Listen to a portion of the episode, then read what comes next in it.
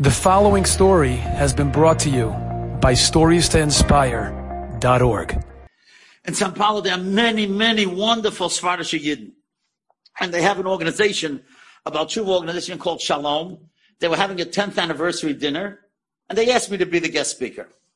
After the dinner, somebody comes over to me, a guy, Charles Abulafia, and he says to me, Rabbi, I got to tell you a great story that you're going to print. Now, I hear that every day and twice on Sunday. And not only that, usually when somebody tells it to me after they tell me the story, he says, You want to know how to print my name, how to spell my name? right? Isn't that what happened tonight at the restaurant? okay. But anyway, so what happened is it was a great story. It's amazing. Charles Abulafia tells me that 10 years ago he was not as frum as he is today. Because today, because of the Shalom Kiruv organization, he became much frummer. But he was somewhat frum. He was shomer Shabbos, but his parents were not frum.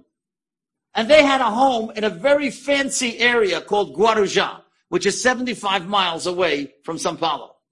And they called him one Friday morning. They said, Charles, we'd like you to come for Shabbat. Now we know that you're observant. There's a synagogue not far. It's an Orthodox synagogue. Come to Guarujá and you'll be with us for Shabbat and you'll be able to pray in your synagogue. So he told me it's very, very dangerous in Sao Paulo. You cannot even walk into a shul from the outside. You walk into like a little cubicle and they video you and you're locked on both sides. And once you get the okay, then they'll snap open the other door for you. Same thing in an apartment building, same thing in any school. There's no such thing. You just walk in to a building in Sao Paulo. And there's no major highway going down to Guarujá. It's only one lane this way, one lane that way. Nobody would dare stop on a highway because they could be carjacked or killed or robbed.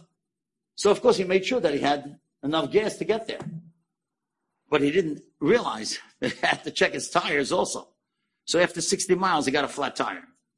Now there's only favelas, which they call slum areas. Now he stops on the highway. He says, Hashem, please, I don't want to be mechalel Shabbat. I don't want to lose my life. What should I do? I can't get out of this car. Nobody stops for him. So he had to get out of the car. And of course nobody was going to stop because they thought he's like a ruse. He's just trying to, you know, kill somebody else. So after a few minutes, he decides, listen, it's getting close to Shabbos.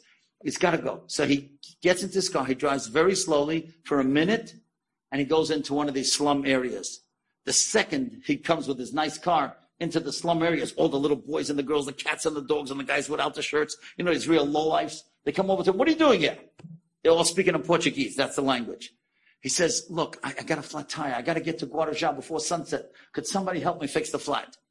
Nobody could help him. They tried. There wasn't going. So he told me he saw an old car, like a 30 year old car. He said, whose car is this? The guy without the shirt says, it's mine. Why? He says, look, I trust you. I'm going to leave my car here. I know it's a good car. I'm leaving it here till Sunday. Get me, come with me in that car, drive me. I'll pay you anything you want. Just get me to Guarujá before sunset. So they make a deal, and the guy says, okay, let me get my shirt. He says, there's no time. Get into the car. We got to go right away. So now he's driving with this guy without a shirt, and they're flying down the last 15 miles to get to to get to uh, Guarujá. Now he figures he's got to explain something to him. He says, listen, turned out he had the same first name, Charles. He said, listen, Charles, you probably never saw a Jew in your life, but I just want to explain to you, I'm Jewish. And we believe that God created the world in six days. On the seventh day, we have to rest. It begins Friday night. So I got to get to Guarujá before sunset. So the driver without the shirt says, Oh, you don't think I know what a Jew is? I'm not Jewish, but my mother's Jewish. He said, What are you talking about? What do you mean? He didn't want to tell them that he's Jewish. They thought I'd throw him out of the car. He said, What do you mean your mother's Jewish? He said, You know, my mother was born in Holland at the end of the 1930s. And when she was eight years old, the Germans started making trouble for Jews. So my grandparents, they got out of there. I Taka looked it up. There were boats that came from Holland to Brazil. And they landed in Santos, which is right next to Guarujá. It's a Christian city.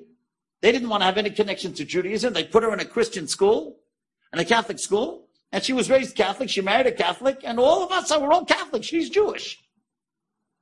He says, uh, he says, I, I, I, can't, I can't believe it. He says, your mother's still alive? She says, yeah, she's in a hospital in Santos. She's dying. She's very sick. Now, what would you say if you heard that statement? You're driving with a guy without a shirt. The guy tells you his mother's dying. Now you realize that she's maybe Jewish. What would you say? Most of us would say, God should help her. She should be well. That's not what he said. You know what he said? Could I go visit her Sunday morning?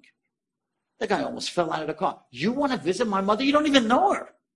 No, but you said she's Jewish. And I'm Jewish. So if she's Jewish and I'm Jewish, Jewish people take care of each other. I feel I should go visit her. And after that, I'll come to pick up my car. He said, You're amazing. I don't believe it. He says, I just want to tell you, it's a very dumpy hospital. She's on the third floor, bed number 10, but it's awful. He says, It's okay, I'll go. And he takes him, he gets him there before sunset. And Charles Abulafia is such a sensitive guy. He told me, I felt so bad that this guy was driving back now because he was driving on Shabbos. Now I know he's a Yid. What was I going to tell him? Sunday morning, he comes into the hospital. He walks into the third floor, bed 10, says, Excuse me, are you Maria? She says, How do you know? She says, I met your wonderful son, Charles. He did very nice things for me. He brought me to Guarujá before sunset. And they get into a whole conversation. And then he says, You know, your son told me you're Jewish. Is that true? She said, Why did he tell you that? Said, Because I told him that I'm Jewish. And he told me that you're Jewish. She said, Yeah, it's true. He says, Maria, do you remember anything from your youth about being Jewish? Listen to what she says. She closes her eyes and she starts saying in perfect Hebrew, Baruch atah Hashem, Elokeinu melech ha'olam, asher kiddishonu, b'mitzvoisa v'tzivonu. And before she can say the words Lahadlik Neshel Shabbos, she starts crying and she cannot stop crying. She hasn't cried like that in years. And she's crying and crying and she can't get out these words.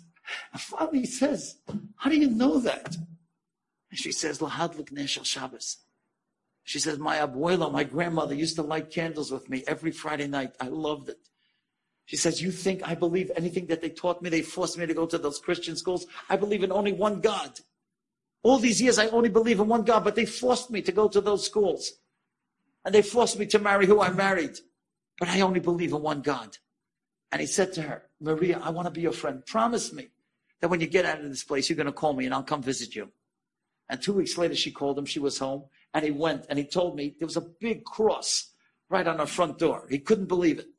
So when he goes inside, after the kids left, he said, Maria, you told me you're Jewish. How come you have a cross on your door? She says, You think I want it? Could you take it away? Take it away and get rid of it. He says, You really want me to take it away? She says, Yeah.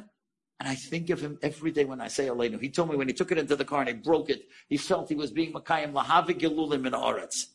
Right? When do we ever get a chance? Lahavi Gelulim in Aretz. And you know what? She died a few days later. And Rab David Cohen told me an amazing thing when I told him this story. He said, look at the Ahavas Yisrael of this guy. What would we have done? Would we even think to visit this lady? But because he was Mavaka her, he got her to proclaim once again that she believes in Hashem Echad.